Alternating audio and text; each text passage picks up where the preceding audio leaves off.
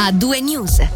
La notizia del giorno è l'allerta canicola di grado 3 diramata da Meteo Svizzera che scatta domani e durerà fino a domenica. Ne abbiamo già parlato durante il corso della trasmissione e ora diamo spazio ad un altro tema, ad un altro tema la fornitura di prodotti igienici come assorbenti per le studentesse. Il Consiglio di Stato ha infatti approvato la petizione volta a mettere a disposizione gratuitamente prodotti igienici nelle scuole pubbliche cantonali. La nostra richiesta è stata approvata, scrive scrive la Gioventù Socialista Ticino, siamo soddisfatti e soddisfatte dell'esito del nostro progetto.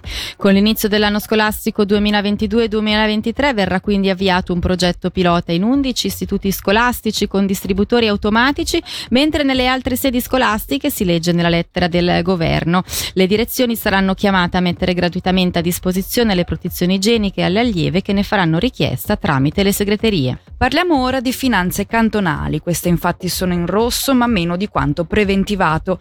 Nell'aggiornamento intermedio del preventivo 2022 al 30 aprile viene riportato un disavanzo stimato di 105 milioni di franchi a fronte dei 135 milioni inizialmente previsti. Da una parte emergono maggiori spese influenzate dalla guerra in Ucraina e dalla situazione sanitaria, dall'altra un aumento dei ricavi grazie a un importo di 162 milioni di franchi da parte della Banca Nazionale Svizzera. Ci spostiamo a Vacallo dove oggi alle 12 un pattugliatore del traffico è stato investito. In base a una prima ricostruzione, un 87enne ha urtato un 75enne intento ad agevolare l'attraversamento dei pedoni.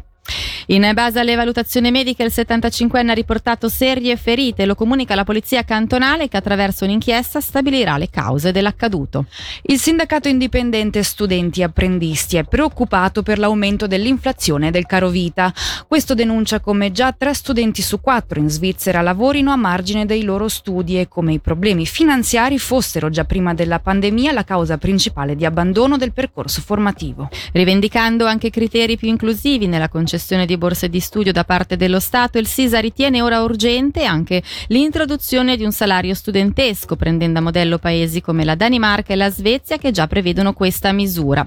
Ci dice però di più Rudy Alves, co-coordinatore del Sindacato Indipendente di Studenti e Apprendisti. Con eh, l'aumento del caro vita, l'inflazione ed altri fenomeni eh, e trovandoci in un periodo post-pandemico, ecco che le condizioni di studio ma anche di vita della eh, del corpo studentesco sono peggiorate sensibilmente ed è per questo che chiediamo che da parte eh, dello Stato ci sia un intervento a favore soprattutto eh, degli studenti che provengono dalle fasce medie e medio-basse attraverso da un lato l'allargamento dei criteri de- di accesso a una borsa di studio che purtroppo sono stati ristretti nel 2015 sotto il colpo delle politiche di austerità di quel periodo ma in più chiediamo che venga introdotto un salario studentesco, come avviene peraltro in, in Danimarca, pari a 1500 franchi che permetterebbe da un lato eh, di dare agli studenti delle condizioni anche materiali di studio eh, decenti, ma dall'altro sgraverebbe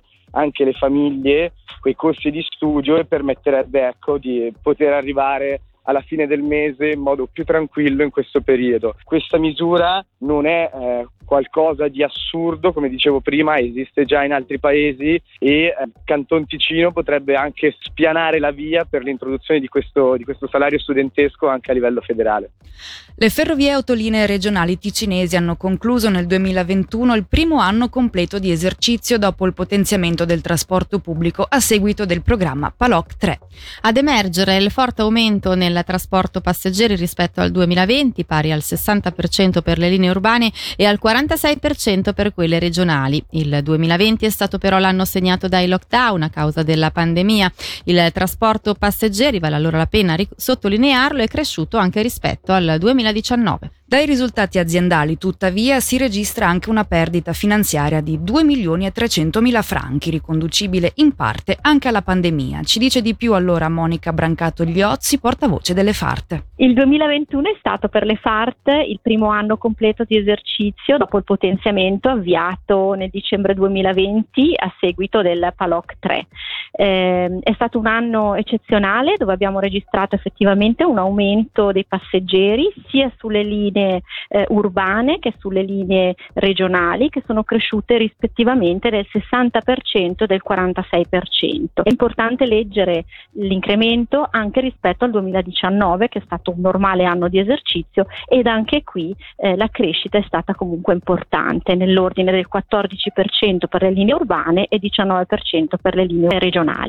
Il discorso è un po' più complesso per quello che riguarda la ferrovia che nel 2021 è riuscita a crescere del 26% rispetto al 2020, soprattutto grazie a una forte ripresa del traffico regionale anche spinta dal grande afflusso di turisti che abbiamo avuto nella regione del Locarnese e Valli. La perdita aziendale comunque è stata assorbita dalle riserve aziendali e, e mantiene comunque una situazione sana dell'azienda FART, è legata in parte al calo di viaggiatori sul traffico internazionale, ma per oltre il 50% dipende da attività accessorie legate alla, all'impianto di teleriscaldamento eh, della, della nostra azienda. Ha anche una valenza ecologica, ma stiamo lavorando per renderla finanziariamente più sostenibile.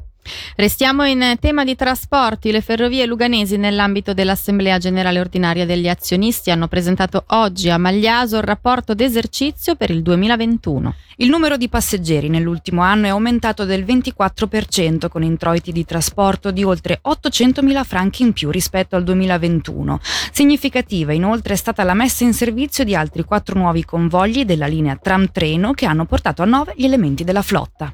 Dopo quattro lunghi anni sono terminati i lavori per il risanamento dell'autostrada 2 sulla tratta tra Irolo e Quinto. La strada è tornata completamente libera e transitabile dopo i lavori per ridurre le emissioni foniche, migliorare la sicurezza e l'aspetto ambientale.